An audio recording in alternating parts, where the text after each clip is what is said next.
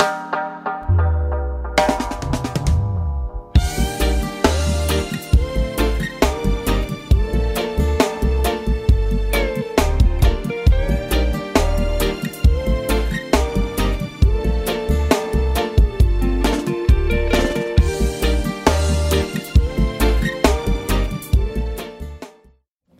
welcome back to the podcast. I'm your host, Evan Brand.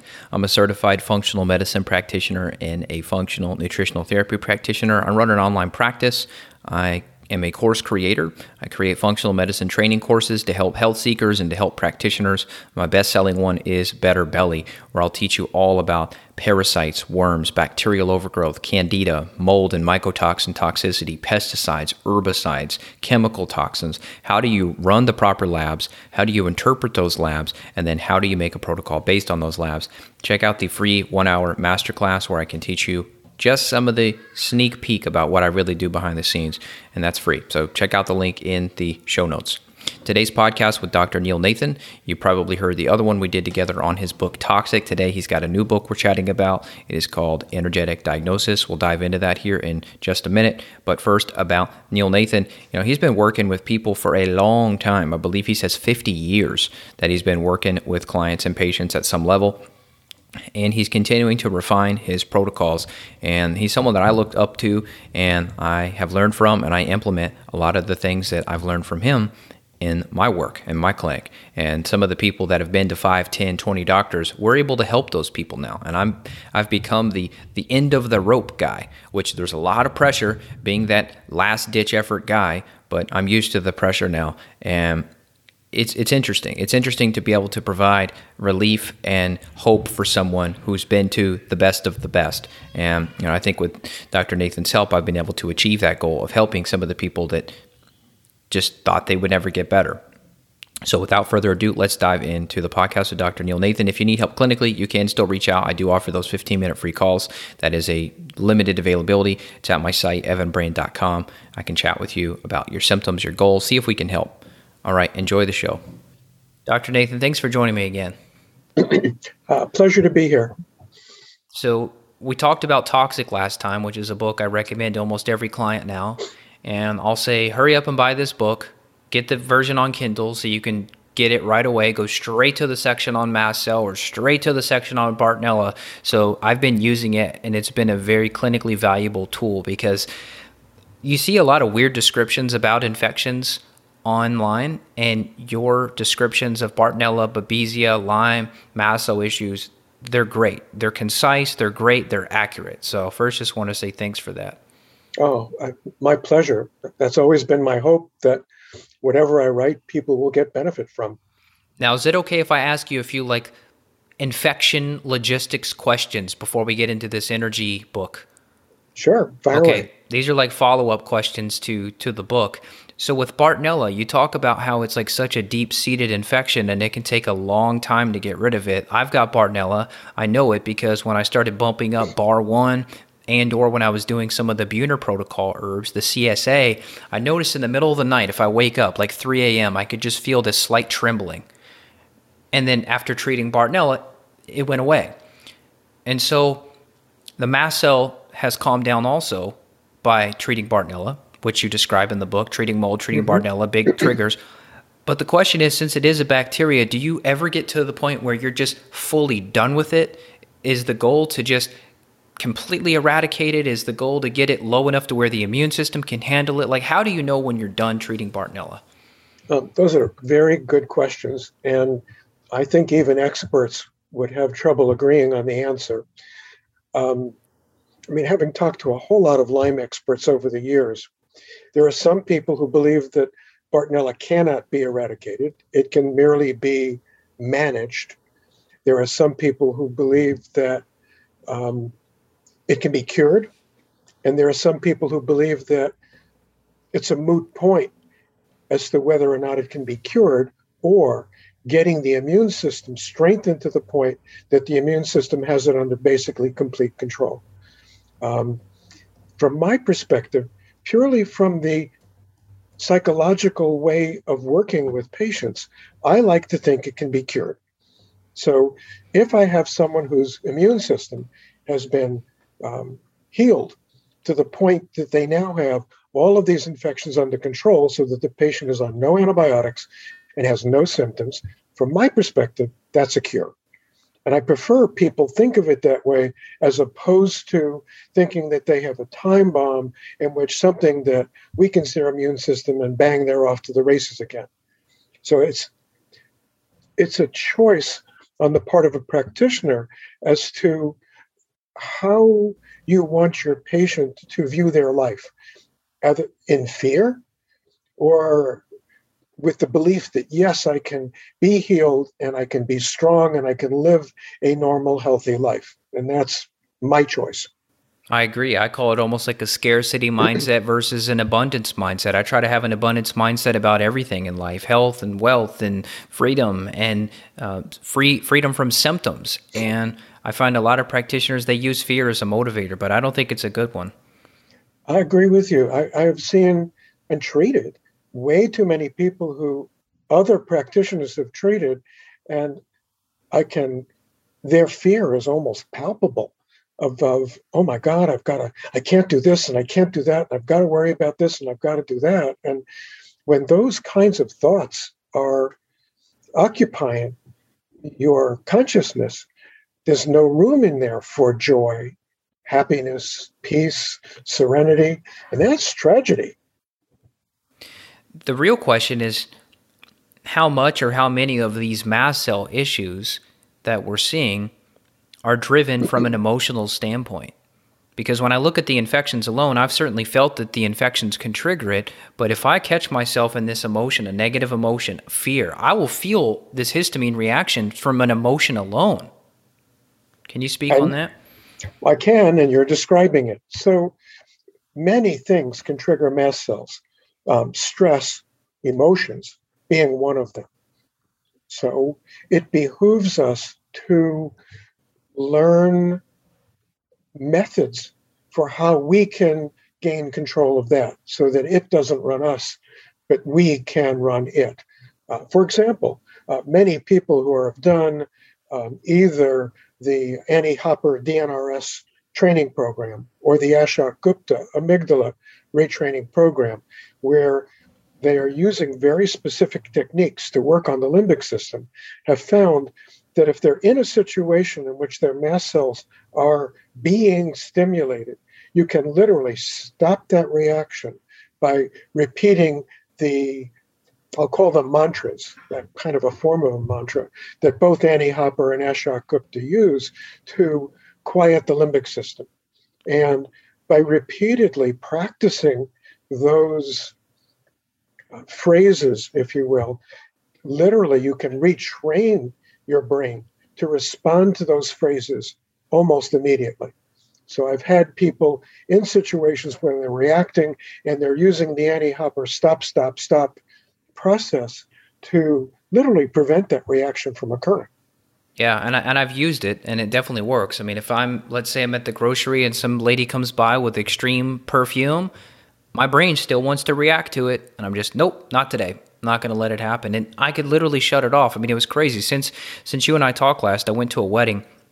It was my cousin's wedding. There was probably a hundred smelly people there, all with laundry, perfume, cologne. I mean, this was a uh. situation. It previously would have wrecked me, but I went in and I noticed that if I put enough positive energy and enough of almost like to the verge of aggression this like ah this excited adrenaline like if i fuel my system with energy and like ah it almost counteracts those responses. So i left that wedding after smelling perfume for hours and i was totally fine. And that night i came home and i thought what the hell just happened? How did i do that? Well you what you've been practicing and learning has given you tools that enable you to be in situations where you couldn't have been before. And that's the whole point. It's crazy. It's very interesting. Well, let's get into the, the topic of your new book, Energetic Diagnoses or Diagnosis. And really reading through that, and you and I talked about this briefly before we hit record. The premise of this is trying to get people, whether it's as a patient or as a clinician, to tune in to something greater. And I don't want to put words in your mouth, but but my summary is being able to tune in to something greater to be able to achieve greater levels of healing, greater levels of investigation, finding things that maybe even the most sensitive scientific test misses. And so that was kind of my my summary of that book. Is that accurate? It is. Um, I, would like to think there's even more in there. Um, so I originally wrote the book from the place that, um, having been in practicing medicine for 50 years, I've talked with, I can't count how many physicians. And many physicians, knowing my openness, would share with me that they were using their intuition to make diagnoses and help them with treatment. But if pressed by other physicians, would never have admitted that in public. It wasn't scientific enough. But the number of physicians that I talked to is astounding. So it seemed to me that we really needed a dialogue to begin to talk about intuition as something that all people who are interested in healing should know about, should encourage, and talk about, even scientifically, because it's there, just kind of like an elephant in the room where people just aren't aren't talking about it. So that was the impetus for the book. And as I started writing about it, I began to write more about the perception of energy, the perception of how we can perceive energy, and and that led to the second section of my book, which was how other healers, and I have a fabulous collection of guest authors who are sharing on a personal level how they use the perception of energy in the use of their medical devices, like frequency specific microcurrent, um, the use of ART or kinesiology, the use of osteopathic uh, manipulation as an energy perception process, Reiki, a variety of acupuncture. It's a very large section in the book on that. To talk about how people are already using the perception of energy to improve their results. And I think that that will become a major component of healing in the future.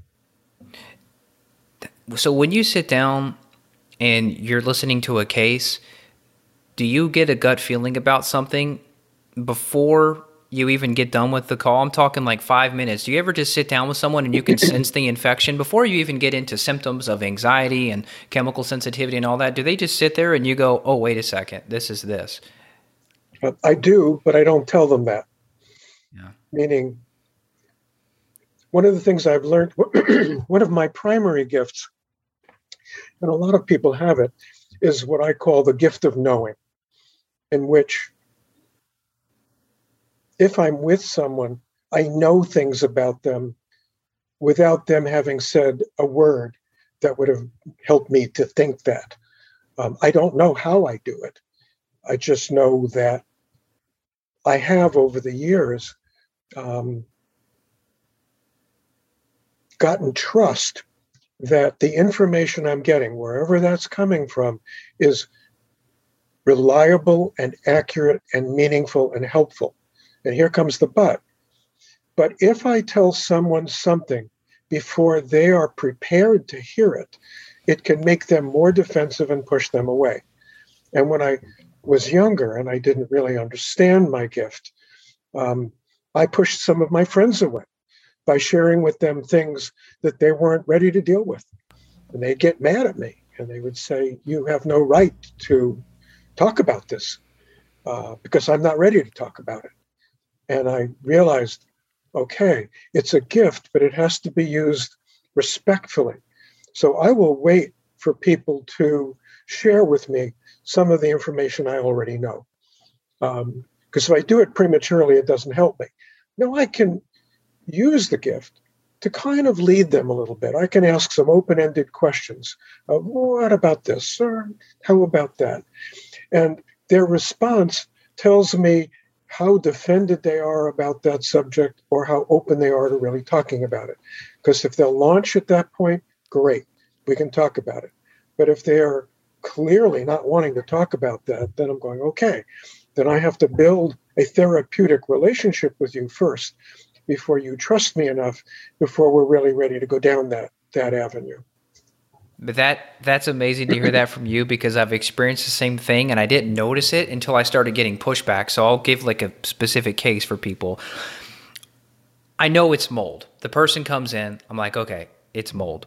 Sometimes I can drop the bomb in the first five minutes of the consultation. I'm just like, this is a mold problem. They go, I know it. I know it. It was the basement. It flooded. We had tree roots that busted open the foundation. The basement was always wet. They said they fixed it, but we know they didn't fix it. Sometimes the call goes that way. And then sometimes, which, as you've taught me, um, whether you knew it or, or didn't know it, but I've, I've modeled this. If I drop that mold bomb too quickly, and I get the pushback, no, we've remediated, it's fine, it's not mold. And they start shutting me down. It's like, uh oh, okay, I'm gonna have to build the case for this. So then I usually, as you said, I'll try to ask other questions about, well, when's the last time the, the basement did flood? Or how's your husband's health? I like to bring the husband into it. Oh, yeah, he's dizzy too, and he's got chemical sensitivity too. How's the kids? Oh, they have major digestive problems. They have major skin issues. Oh, okay, so the whole family's affected. It's manifesting differently. That's interesting. Well, maybe we should run a mycotoxin screen on the children too. Oh, yeah, I would love to. You know, I hate to see my kids suffer. So I, I've used that and I've tried to manipulate their mind in a way to make them more open. I find that when you bring the kids or the spouse into it, usually their defense goes down a little bit because it's less about their personal beliefs and it's more about the compassion for their family member kind of like overrides their their negative thoughts. Well, sometimes, and sometimes since the spouse may be sitting there, they're defensive and they don't always have the same openness to what's going on. The spouse may be thinking, oh my God, I, I can't begin to afford a remediation. I don't even want to know how what the damage is here. So I'm going to go into denial on this. So then you watch the dynamic between the spouses, where one is open and yes, let's get to the bottom of it. The other one, um, and, and that's a very important dynamic in the whole process. But to get back to the point you started making, yes, if you work with enough people who have mold or Lyme or you name it, there's a an energetic vibe that they give off that some people can feel and some can't. But over the years, I would say that I've refined my ability to perceive that to the point that, yeah, I pretty much know what a lot of people have. Um, literally, when they sit down, I can feel it. Now, is this is this hindered by technology? I mean, because you do virtual consultations too, right? Yes. Um, I'll put it this way: I can feel a lot more and at a more profound level um, face to face. Absolutely. Um, but I think that observing people and listening to the tone of their voice and the sound of them and watching their movements as we talk virtually, I can get a, a good, clear feel for it pretty much like I did before. It's not as clear for me. Yeah, I want to ask you more about that, but I want to wrap up the comment about the spouse because I think this is a huge smoking gun that keeps people sick. Is a negative spouse, someone that doesn't believe their illness, someone that, like you said, is has to go in denial due to fear of the money they have to spend on it. Now, what I've seen in the experience I've had with people, it's 90% men that are the angry, denier, skeptics. I want to know what you've seen. I agree. I, I have seen that as well. And working with defensiveness is part of the art of what we do, meaning at some point, my patient's not going to get well if their spouse is fighting them tooth and nail and some do. So, one of the methods that I use to convince a spouse to take this seriously is to do mold plates to evaluate the home. Very simple, quite inexpensive, um, where you can order a mold plate and simply put it in the rooms that you're concerned with on the floor of the room is simply a petri dish with a medium that grows mold. You simply take the plate, take the top off, put it on the floor of the room, let it sit open to the air for two hours, put the plate back on, and see what grows. And often, what gets their attention after four or five days is seeing the growth on that plate, which is you can be in denial for as much as you want, but when you're looking at these plates, which you put out, No one else did it to you or for you. You put out the plate and you see these colonies of mold growing on the plate. It's like, whoa, I, I, who knew? So sometimes that will get their attention to the point of going, okay, maybe we do have a problem here, and maybe we do need to deal with it. Yeah, I love petri dishes. I just did them the other day, and fortunately, nothing grew. I mean, they were like super clean. I might have had one colony in the master bedroom, but otherwise, it was pristine. I was like, "Thank you, Lord," because sometimes. Yeah you forget like is it my body causing the symptoms or is it, is it the environment so i think that's yeah. that's huge and it's cheap i mean you can get a petri dish for three bucks if you don't want to send it in for analysis you're looking at three bucks you want to get analysis 25 to 30 bucks a plate that's a good cheap motivator right and and i urge them to get it analyzed so that i'm knowing exactly what molds we're looking at here because those plates 50% of what grows is uh, are non-toxic mold species and doesn't matter but 50% of what grows is a toxic mold species. So if I can tell them, um, look at all of the aspergillus or penicillium or alternaria or fusarium that's growing um, here, this is toxic mold. So it's there. Now, we can now talk, hopefully, about what we can do about it but we really have to do something about it because one of the few things that everybody in the mold field agrees on is you cannot get well if you're living in a moldy environment. It's simply not possible. And so that's a part of resistance that we have to find a way around. Yeah. Okay, I want to get back to like studying people's movements and all of that, but first I want to ask a question about environment because this is a common one that I get all the time and I got it after our first podcast together. Where the hell do I live? and and and I tell them, well, I mean, I have some clients that have mold-free homes in Florida, and they're then they're thriving. And I have other clients that have extremely moldy homes in the middle of the desert in Arizona. So I don't think there's a perfect place, but but in general, have you seen some of your patients that have gone on these mold sabbaticals or these kind of like mold-free housing journeys? Have you found that those particular places in the desert, the Arizona, the Utah, Nevada, that little circle of drier air in the U.S. Have you found that to be a a key component of healing for these people, or is it BS? No, and the answer is unfortunately sometimes. I've had people take a tent and go live in the desert, and that has helped some people and not helped others.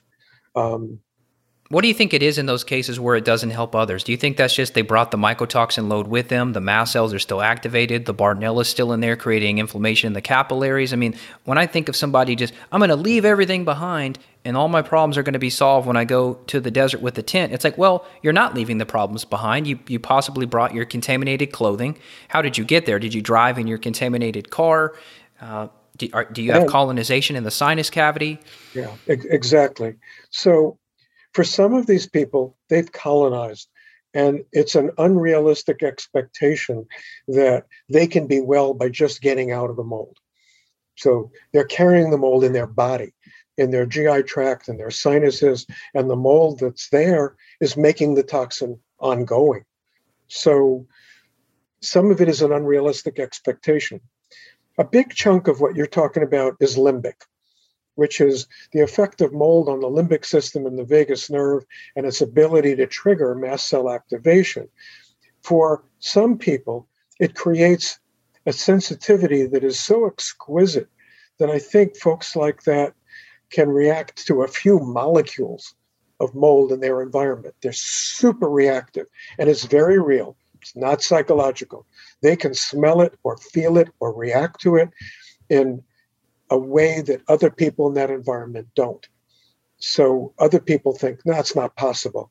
But I'm convinced that those people very have a very real reaction that's partly limbically mediated, meaning that limbic system is so fired up that it is scrutinizing hyper vigilantly the environment, going, up. Oh, there's a molecule of mold out there, and that might hurt me.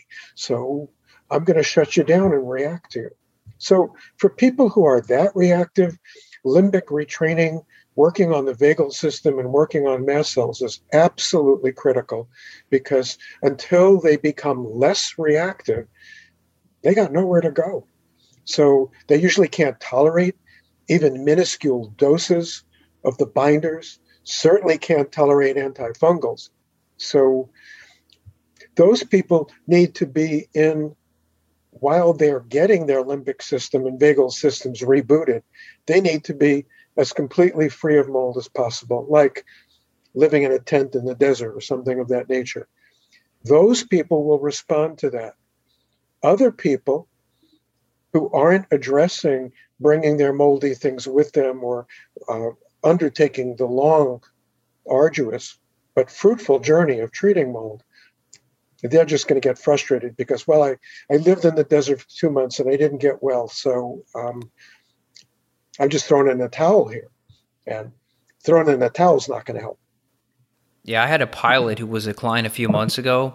He was living in a moldy rv in north carolina and he came to me. He was colonized. We saw it on the OAT test. He had Fusarium colonization. He had Aspergillus colonization. Got him on a protocol. Six weeks in, he sends me an email. I didn't get the results I was expecting. I'm done with care. And mm-hmm. I thought, okay, a couple things wrong. I failed because I guess I didn't set expect expectations uh, realistically of a timeline. Usually, I'm pretty good about this. I know you've said before three to five years could be a typical timeline for these mold cases. So maybe I forgot to mention that. Maybe he ignored it. But then also, I thought, man, h- how do you proceed in a society where the conventional medicine, medical doctor, treatment is like here's antibiotics for a week and your problems go away. It's it's very hard when those people grew up in such a conventional system. They're so brainwashed about this quick fix. Now you have some that are more naturally minded. They understand things take time, but sometimes you get these people where 6 weeks on a mold protocol, they expect to be out of the woods and uh, how do you handle those those people? Well, first of all, most of the people who get to me have been sick for a really long time. and one phrase that I try, I believe I do, use at every visit, at multiple times during the visit, and especially at the end, is it's going to take you a year or more to get over this, and you didn't hear the words or more. And people, there's a little humor to that, which is kind of how I like to work. But they'll go, Oh, what do you mean I didn't hear? I said, now you did. So it's again setting expectations.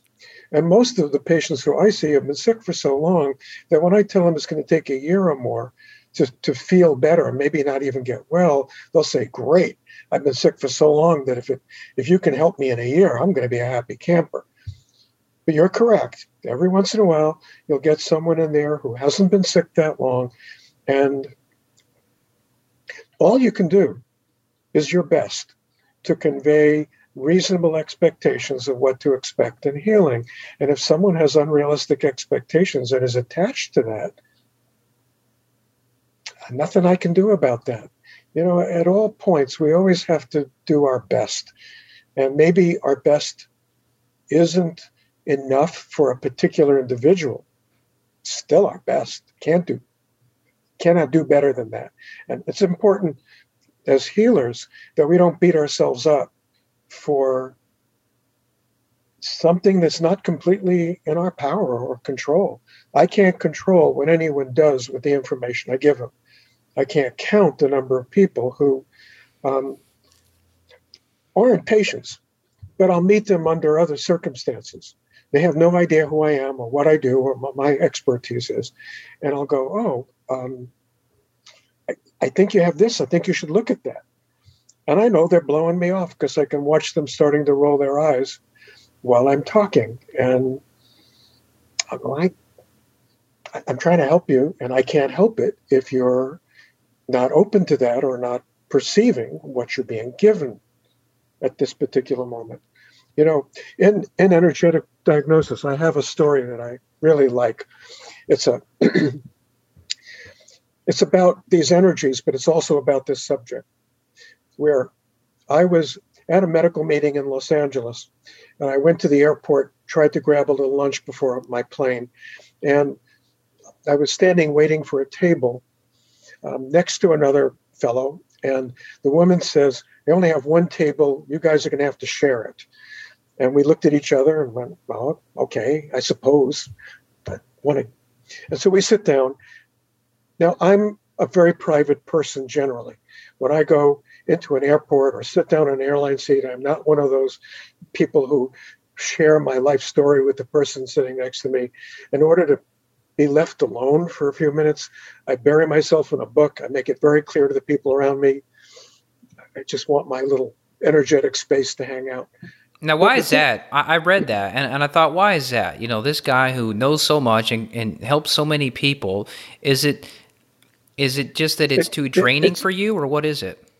It's because I get so little time to myself that uh, for me, a day of travel is a day of reading. Okay. I can just immerse myself in my stuff. And and I you know, I help people all day long. I don't need to impose myself on whoever I'm traveling with. I don't right. normally do that. I don't normally do that. It's just my way. Everyone has their own way. We sat down at this table, and this person starts. This is with COVID was just beginning to apply. Airports were still open. We were flying. No one was wearing a mask. It was the very beginning of COVID. And this fellow took out some hand lotion and wipes and was going over his hands and doing this. And I said, Well, you know, that's not going to do anything, don't you? And he looks at me and goes, How would you know? I said, Well, I'm a doctor and I study these things. He said, Oh, but you don't think that hand that that makes much difference? I said, No. Um, studies have been done on on this do you think that a little alcohol in your hand wipe is going to get rid of viruses from your hands to any extensive degree? He said, Well, people say it is. I said, Do you know if that's true? He said, No. I said, Well, not everything that you read is true. People say stuff. And that led to him blurting out at one point. He said, I just have felt so bad, I just can't afford to get sick. And so, for whatever reason, I reached out to him energetically. Intuitively, it was, I think I need to hear this guy's story. And so I said, okay, well, what's going on for you? He said, well, you probably can't help me. Nobody can help me because I've been sick for a year and a half. I have this company where I have a whole staff of people depend on me. I can't think straight. I'm anxious. I'm fatigued. I can barely get through my day. And at this point, I already know he has mold, by the way, but um, I'm just letting him tell his story. He doesn't know me. He's not in my office. He has no reason to know what I know, but I already know what he has. And he's going over this long story about, and finally he said, They told me I have mycoplasma, but you probably don't know what that is. I said, I treated a lot of people with mycoplasma in my day. I know exactly what that is. I said, but I'm not sure that mycoplasma would explain your symptoms. And then eventually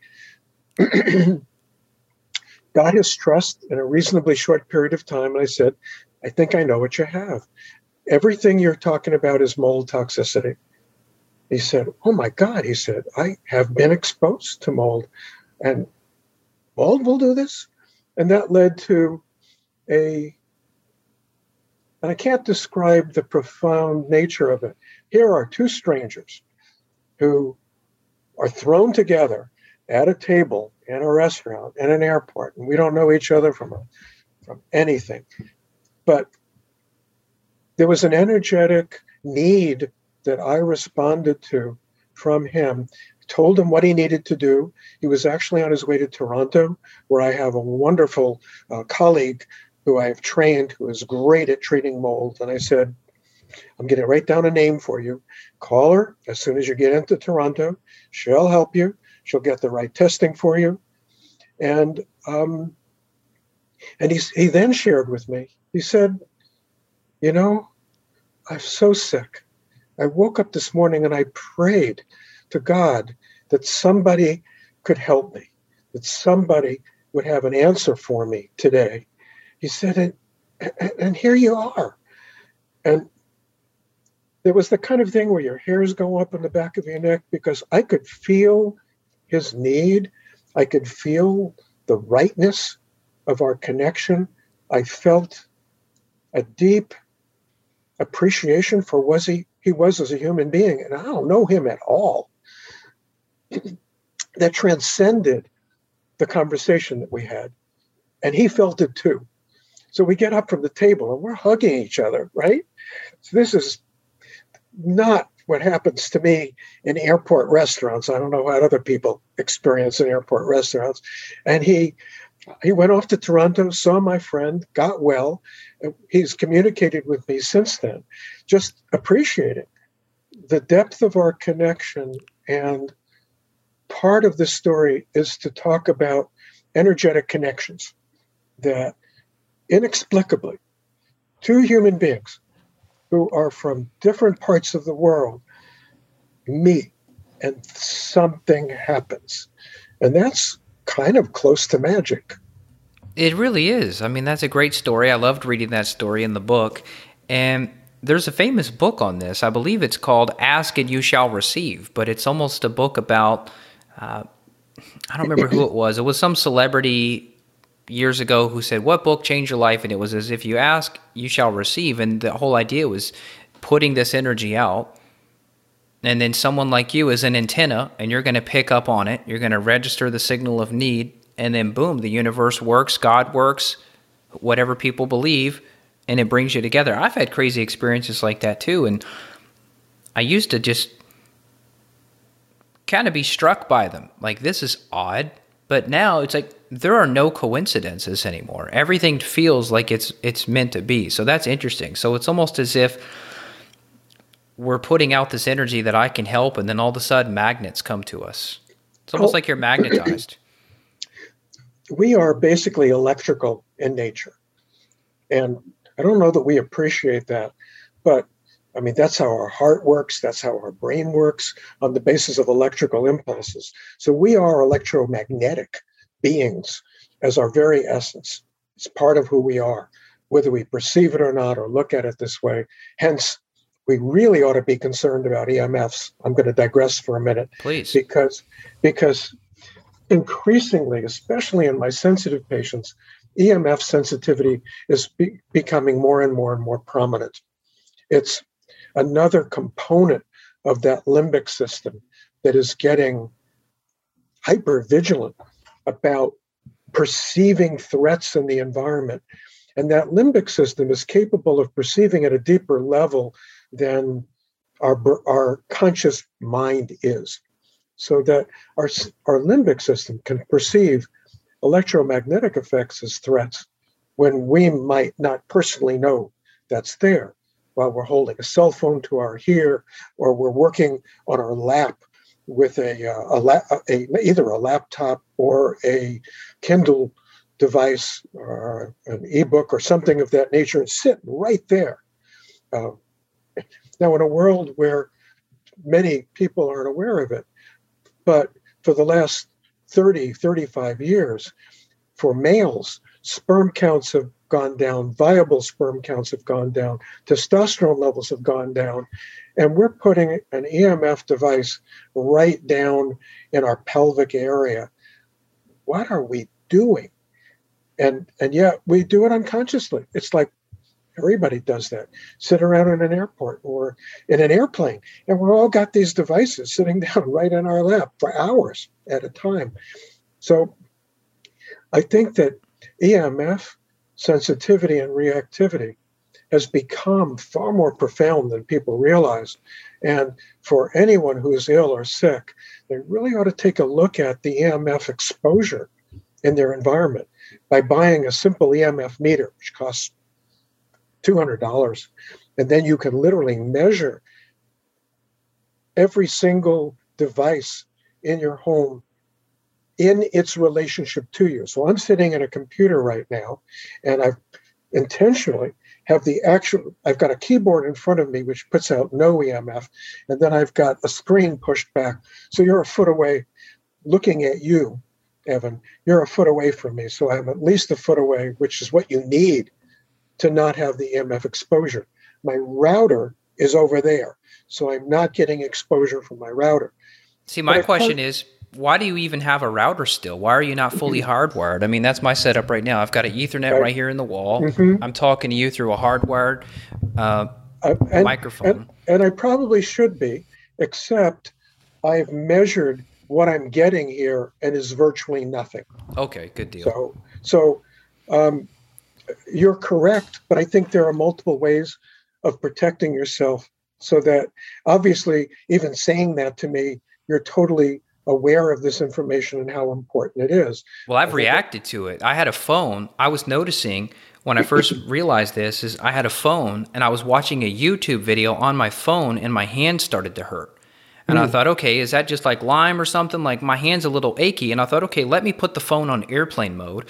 Let me hook up a USB to Ethernet adapter to the phone and let me watch that same video again and guess what? No hand pain. And i thought okay my god i've got emf sensitivity. And then i had a woman in london who came to me and she said i can't go into the city anymore because of wi-fi and it's messing up my marriage because my husband and i can't be together so now he's going away without me. Can you help? And then we found mold and treated her and then she could go back into the city again. And then i go oh my god. So now i, I do all these online consultations and like four out of ten people they have their airpods in or they have an Apple Watch on their wrist. Would you believe I've measured this? I've been looking face to face at a cell phone tower, maybe two to 300 yards away, and it put off, according to a RF meter out of Canada, Safe Living Technologies. They've got one called Safe and Sound Pro.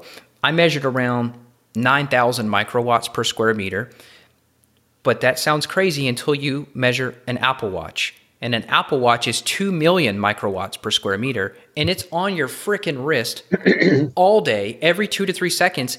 You're getting a pulse of two to three million microwatts per square meter because it's got to check in. So here's so my I see little. We're bo- I, I, see we're both wearing watches, but they're yeah. not. But they're not. This electronic. is a dumb watch. Yeah, and this is an old-fashioned, you know, battery-powered uh, the, the reason I have this one, th- this one is kind of cool. This one is a, it's a Casio. It's, it's called a Pro Trek. The reason I like it is because right up at the very top there, there's a little graph for the barometric pressure. Because I've been tracking that my symptoms and other clients' symptoms change when the barometric pressure drops. And what I think is happening, I, I want to get your your thought on this too, is that I think when the pressure is dropping, maybe that's changing something with the cells to where it's maybe pushing out more mycotoxins. Like, how do these moldy people, fibromyalgia people, how do they know when a storm is coming? They feel worse. So, what is that pressure doing to the body? I think it might be mobilizing more toxins, but I don't know if you've thought about this. Um, I haven't. I thought about the pressure though for years. Um, um, I, I used to propose when I lived in Springfield, Missouri. I proposed to the radio station that we have, um, in addition to the normal weather forecast, that I have a bunch of my patients tell what the weather is going to be based on their perception. Because I've watched accurate perceptions of weather in terms of some people can feel a front moving in, some people can feel when it's going to rain, some people can feel when it's going to snow. So, again, this is a subtype of the of the perceptions that I'm talking about, like in my book, of it's a it's a a perceptual gift if you take it as a gift. So if you take the information and you use it properly, it can help you. You know, we're going to have a tornado here. I'm going to go to the basement, which is in Missouri. That's extremely relevant because we used to get them all the time. Um, so I, I, I view it as simply another refinement of perception. And some people are wired to do that, some people less wired. What I will say in terms of mold is that the more mold exposure you have, the more the limbic system becomes hyperreactive depending on what it is you are biochemically and genetically predisposed to. So for some people, limbically, it'll affect EMF exposure or perception of light or sound or chemicals or food or touch or smell. Um, anything that we can sense is filtered through the limbic system. And when the limbic system goes haywire, it just depends how you're wired. So someone with mold toxicity may have all of the above, or one or two, in any combination possible. So I, I it's forgive me, but there's almost always a limbic piece to it. And as you've alluded to, and I want to state as clearly as I can, the vast majority of people who have sensitivities, mold triggers it. but not always. Increasingly, I'm seeing EMF by itself may be triggering it. So triggering the mast cells, you're saying? Yes. Okay. And, and there's increasing evidence that that's happening. Um, you know, there's a um, a, a, biochemist named Martin Pall. Oh, Martin's written, amazing. Who's written a bunch of articles. I've worked with Martin for a, a long time. He wrote a bunch of articles on the actual biochemistry of EMF sensitivity, calcium gated channels, and how that happens. So we're not talking about something imaginary or made up. We're talking about a real physiological process that we are beginning to get a handle on. But we still, the issue is can we stop what's triggering it? Yeah, I use some of his protocol. You know, there's like the uh, Clonia cava extract. There's some of like the, the, there's like broccoli sprouts and fatty acids and specific multivitamins, a specific type of methylfolate. I did some of that protocol that he recommended for chemical sensitivity, and it certainly helped a lot. So I think they're like the the biochemistry piece is ignored. But the to wrap up the the thought on the EMF, it blows my mind how many people I see these women, pregnant women with an Apple Watch on and then they're in you know the park and they're walking they got the stroller with the baby they've got their airpods on streaming a million microwatts directly into their brain. I mean I, people are being told by the people who sell it the fox guarding the hen house that what they have is safe. And uh, what is the AT&T thing on 5G it's secure, fast, and safe.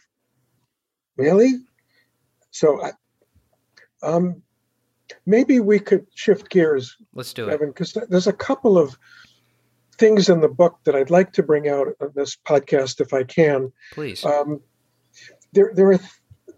There's a whole lot in the book that people might want to look at, and I appreciate feedback on it.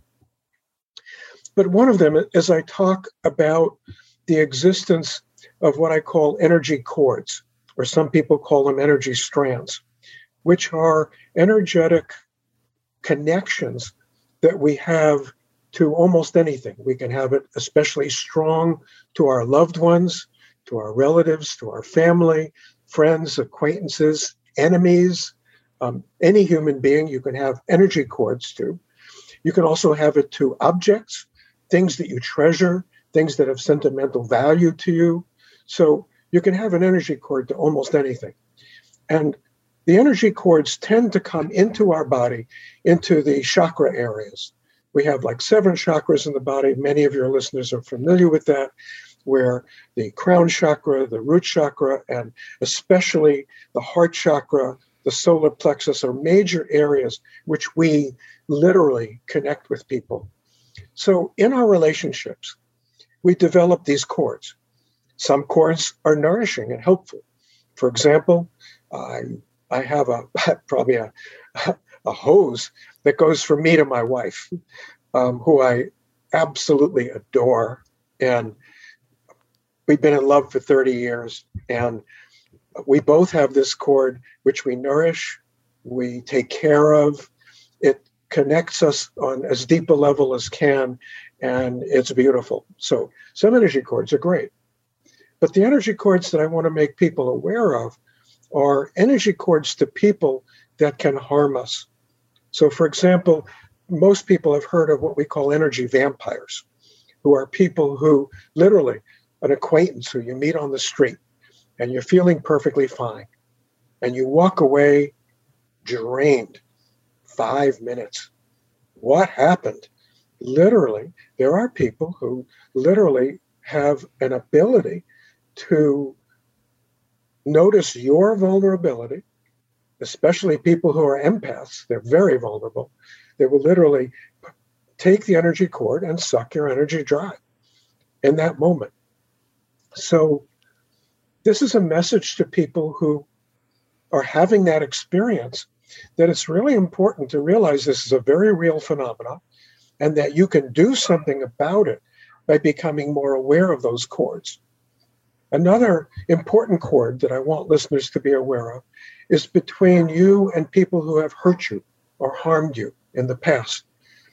And the importance of this is to understand what forgiveness is, which is all of us, if you've lived on this planet at all, have had some people in your life that have done you harm.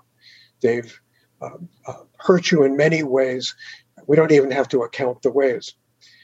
But for most of us, there is a residual cord of us to that person, which could be in the category of resentment, hate, anger, bitterness, whatever. But uh, that person may no longer care. But we are still putting energy out to that person through that cord. And as long as that cord exists, you are draining yourself by not being aware of it. And so the key, and many religious people of all faiths talk about forgiveness in the from the perspective of yes, someone may have harmed you, and yes, that harm may be very deep. But it is critical that you forgive them, not to forget, but to not drain your own energy for the rest of your life about an event that happened that is long gone. That holding on to it hurts you. And the, the act of forgiveness is to help you heal. It, it's not that you have to forget that this happened or have any more interactions with that person ever, but that you heal yourself by recognizing that cord and letting the cord out, letting it go. And I talk about many ways of doing that in the book. So I wanted to bring up the concept of energy cords into account because so many of our difficult interactions with the people that we love and don't love are based around not being aware of where our energy is going and how it's going. So that's great. Yeah. And I think it, unless you get really sick, you don't realize this. Now, I was an empath and knew I was an empath long before I dealt with my own mold and Bartonella and Lyme struggles. But it became my energy reserves were so low that I really had to do a good inventory on those cords. And I didn't think of it as a cord. I, I think it's an interesting way that you put it. Uh, I, I visualized it as like this energetic ball and chain that I was dragging behind me. And I had to do these specific, like, and I didn't get taught this. I just somehow during a meditation, probably a Gupta meditation, I just had this visualization of all those people in the in the ball and chain. I thought, my God, this is physically weighing me down. I'm physically heavy in my limbs from this energy. This is unbelievable. And I cut it and it was incredibly relieving and it really is hard for the ego to do this. And so i want people to know that your ego is going to fight you tooth and nail and say i don't want to let go. I don't want to forgive. And it it's hard but i had to because i was so miserable. And I did a YouTube video years ago. You know, I was always teaching like H. pylori and parasites and candida and all these videos, but this energy vampire question kept coming up in my head of like, how big of a smoking gun is this? That's one of the most downloaded videos I've ever published. And I've got more comments on that video more than any other video. Like, I could do an awesome video on this herb for this infection, and it gets less comments than the energy vampire video. And I think what that goes to show is people know this, people feel it when you call it out. I guarantee people they're going to listen to this, they're going to go, "Oh my god. Wow. The energy vampire piece is huge." And they don't realize I think it could be 50% or more of the battle in recovering from a chronic illness. Oh, very much so. I have a whole chapter on energy vampires because I think it's such an important subject and a very controversial one, if you will. It's one that people don't really want to look at, especially, and this is the hard part, where a number of people have energy vampires in their family. And I want to distinguish um, energy vampires from people that I call toxic. They're not exactly the same, but they there can be a similar effect. Some energy vampires just want to drain your energy and walk off, and there's no residual feeling or emotion that goes with it. But there are people that you will be interacting with who will also drain you, but they also mean you harm for their own personal reasons. They're, they're personally, if you will, broken, uh, injured, their own life stories as such that other people have hurt them, and they're constantly lashing out at the rest of the world and doing it by uh, connecting to your energy cords. Now, again, some of the most difficult patients that I've had to work with are people who've had people like that in your family. And you know when you're with someone toxic because when you leave their presence, you're going to talk about it for days afterwards. You just have to talk about it. It's a form of discharge, it's a form of release, it's a form of getting rid of the toxin from your body by, I can't believe they said that, or I can't believe they did that, or I can't believe they treated him that way. Or, and think of, for all you listeners out there, think of times you might have with your family at a Thanksgiving dinner or Easter or Christmas or whatever the occasion might be, where you wind up drained and emotionally bent out of shape each time that happens. And eventually you begin to get the idea that it's someone that you are reacting to in that situation. And it doesn't have to be family, it could be um, you're at a, um, a picnic with a group of friends. And there's a particular person that every time you interact with them, you leave them feeling bad, awful, tainted, dirty. Well, some of their toxicity has rubbed off on you. And it's super important that people recognize that and to whatever extent you can, eliminate that toxicity from your environment. In the same way that if you're exposed to mold, you have to eliminate it from your environment. And here's where the issue comes they might be a sister in law or a brother in law or a cousin or a, a, deeper relative than that, could be a mother or a father or whatever, how close they are. The closer they are to you, the harder it is to accept that this person is toxic to you. You may even recognize it consciously, but it's like, well, I, I can't not go back for Christmas. That's our family get together. And what that means is that you are literally exposing yourself to toxin knowing you're going to get hurt by it. And part of my message, and this is where it becomes controversial, is it is okay to recognize that and protect yourself by not putting yourself in that situation or limiting it. And that's, to me, a super important message that I want to communicate to people because I, I think uh, this hurts so many patients because they have that dynamic going and they don't know what to do about it. It's like they're stuck between a rock and a hard place. I can't not see my family, but if I put myself in that situation, I'm going to it's going to take me a month to get over it. That's very real. It's super real. I've had to do it personally and it's very difficult. And you get the grief and you get the comments. I've literally had text messages from family members saying, "Are you still alive?"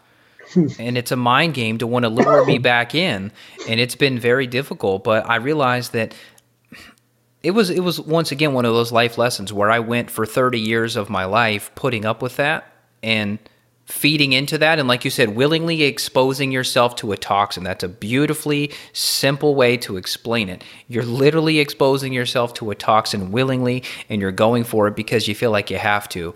And i think people need to take the reins back. Now the tricky part is we're going to be in for an extremely isolated future at this rate because the problem is more, like you and I were talking about before we hit record, Florida's bombing their beaches with pesticides, all the neighborhoods to protect from mosquitoes. And water damaged buildings are everywhere and so more people are getting moldy and you've got 5g on every block in the city so more people are developing mast activation. so the problem is because of all these factors that are building up the nutrient depletion in the soil right? Even organic food is depleted. I mean, I'm going to do a podcast right after you and I are done talking about the depletion of the nutrients since 1920 when we had first nutrients on like broccoli and oranges compared to the orange of today. We've lost like 80% of our nutritional value. So what I'm getting at is everyone is going to be so damn sick, they already are, but in five, ten years, those people, the energy vampires, are going to be the majority of the population because of all the illnesses that have stacked up.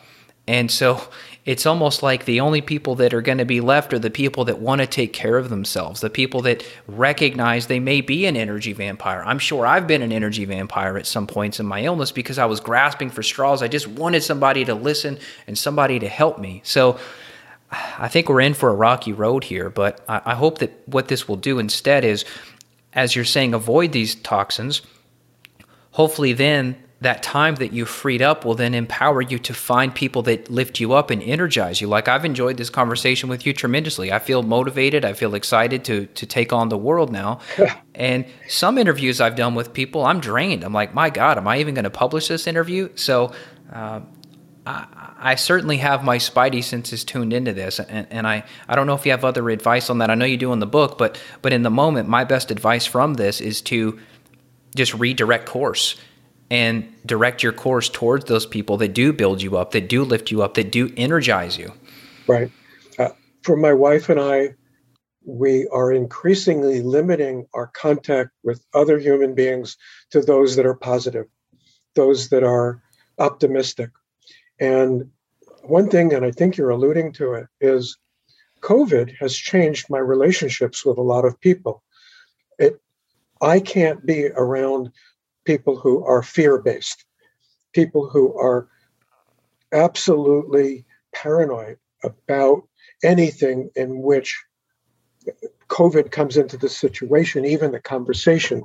People who, uh, when you don't need to wear a mask, are still wearing masks. People who are, it, it's their fear is palpable. And it is our choice to not surround ourselves with people like that. And many of these people are lovely, wonderful people.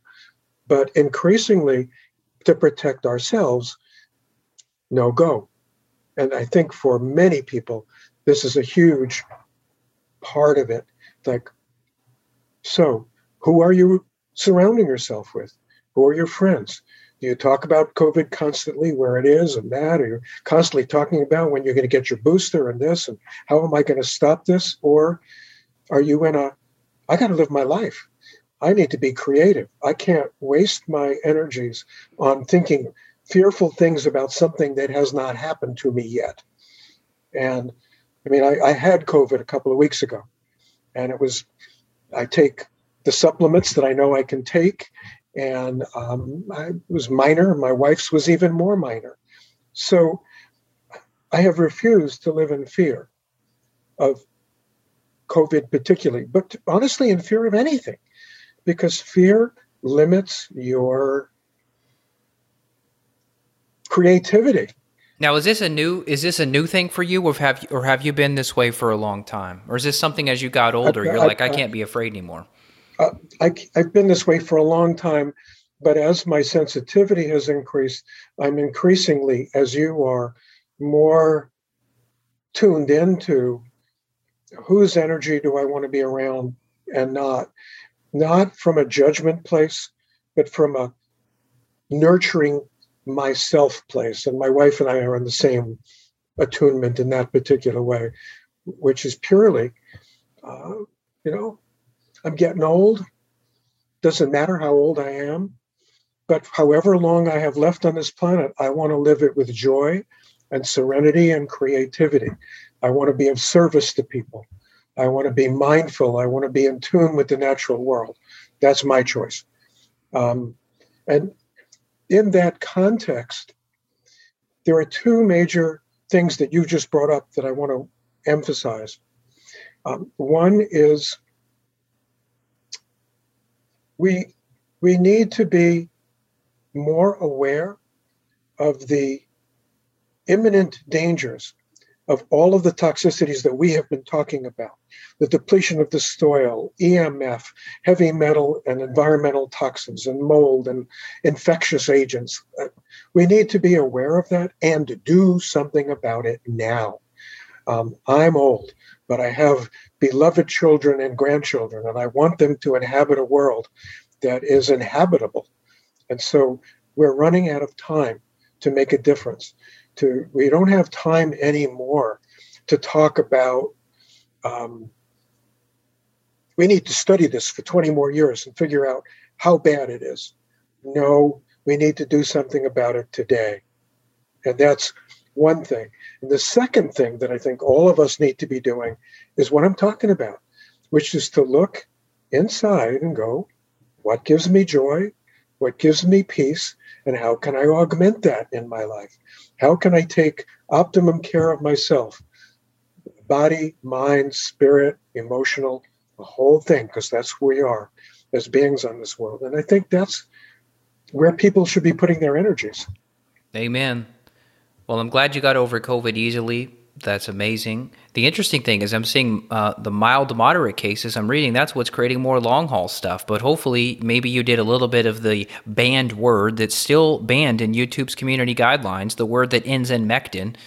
Did you do a little bit of that or no? I didn't. I have some. Um, I didn't need to take it. Okay. Um, and again, talking about the underlying spiritual, emotional, energetic behind it is, I think that the fear of getting long haul COVID contributes to getting it. I believe that. So, again, working internally on oneself to not come to this from a place of fear, but to come to it from a place of, okay, it's a virus. I have a virus. I've had viruses before. And I happen to know, because of my study, all of the supplements that I know how to take, which can mitigate that virus to a certain extent. And so it did. We can do um, a part three on that one day. That ought to be fun. I don't know about fun. I hate talking about COVID, but it keeps coming up because I only want to talk about it in terms of people understanding what it's doing to them. Well, the psychological warfare is part of the whole bioweapon. I mean, the, the synthetic spike protein, that's a bioweapon. The psychological fear mongering, that's a bioweapon. I mean, when you look at Klaus Schwab, this globalist agenda, I don't know how deep you've gone into the rabbit hole. We don't have time for it today, but man, it goes deep. Fear well, is part I, of the plan. It is. And that's the piece that I keep trying to educate people about, which is you have a choice. You can live in fear or you can not live in fear and many people don't realize they have a choice. They're being so brainwashed by the media to think, oh no, this is scary, which is um, compared to what? You know, I, you know, the flu that lasted a year and a half of, you know, 1918, the Spanish influenza, it took out a whole lot more people than this one has. So we've totally blown out of proportion what is, has been happening, what has happened, all, as you are pointing out, in the nature of fear mongering. And that's what I want people to realize. You don't have to buy into it. You, you, don't, you can look at the statistics yourself and put it into context and go, okay, we had a flu. Why we allowed the world to shut down and our economy to tank because we had a flu has always been beyond me. Never got it in the beginning, still don't get it, but we can wake up to that. And we don't have to live that way. My message is always optimism and personal empowerment, which is you don't have to think that way. It, it's it, it's not intrinsic to what we're experiencing that we have something horrible and fearful going on.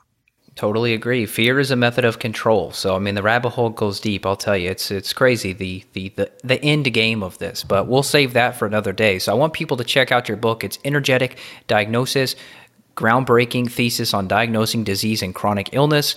If you guys are listening, you can go get this via Kindle. You can get a paperback. I love the Kindle version because I could just type in a word like fear. Let's go straight to fear. Like that's cool. So i love the search feature. Uh, you know put my phone on airplane mode of course. I'm not getting any radi- radiation from it but i'll go there and i'll type in a word and i can go straight to that in the book. So i encourage people to go check out the book. This is 381 pages victory belt. They've done a great job with other books from some of my other friends over the years. So victory belt is a great publisher. Highly recommend it. And yeah, they, we'll put, they we'll are. put the link they, in the they've, notes. they've done great by me Awesome. Um, in fact, we're working on a new book now, which I'm really excited about, uh, which I'm tentatively calling um, Why Am I So Sensitive and What to Do About It.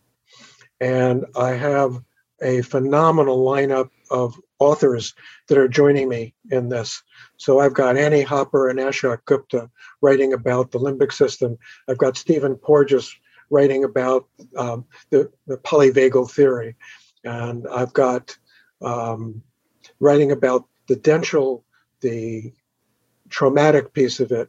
Um, I've got Martin Pall writing on the biochemistry of EMF, and um, uh, Reina and Magda writing about EMFs from the medical perspective, and um, I got Beth O'Hara writing about mast cell activation, and Emily Givler writing about oxalates, and Ty Vincent writing about LDI, and on and on and on. Nice. It's it's an app. It's a who's who for those of you who know the field of people in the field, and I, I'm looking at it being a comprehensive um, overview for patients and medical professionals to understand what is causing sensitivity and what to do about it.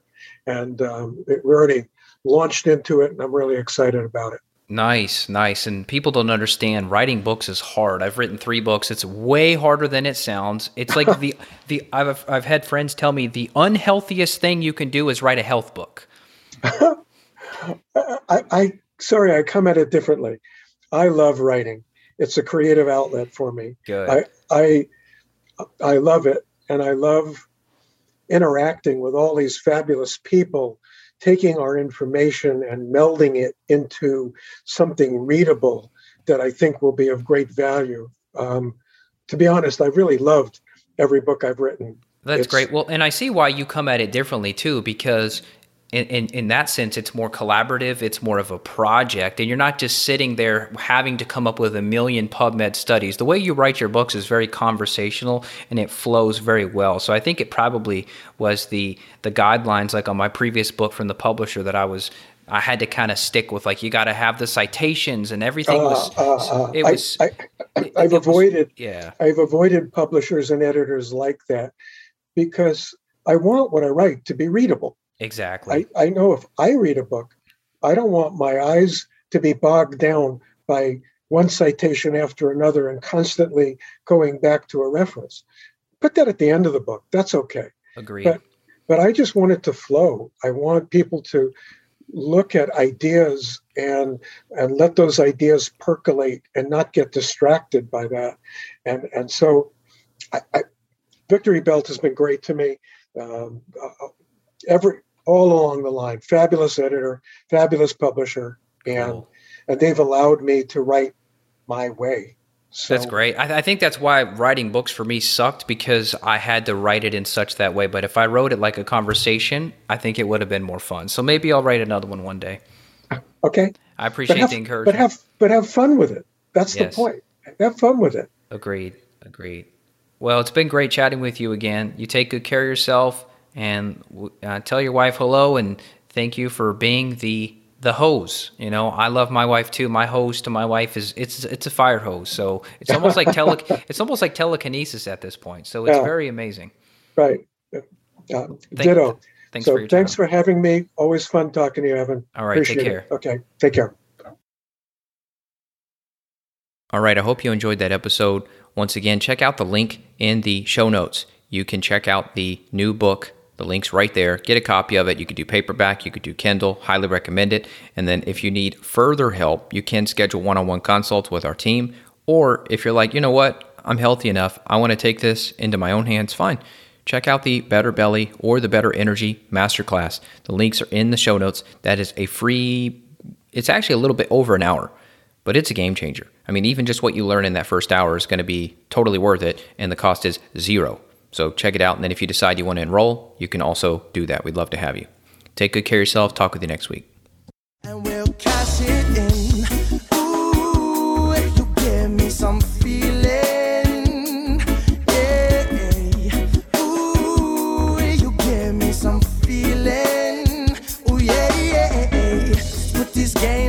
and watch the sunset tonight.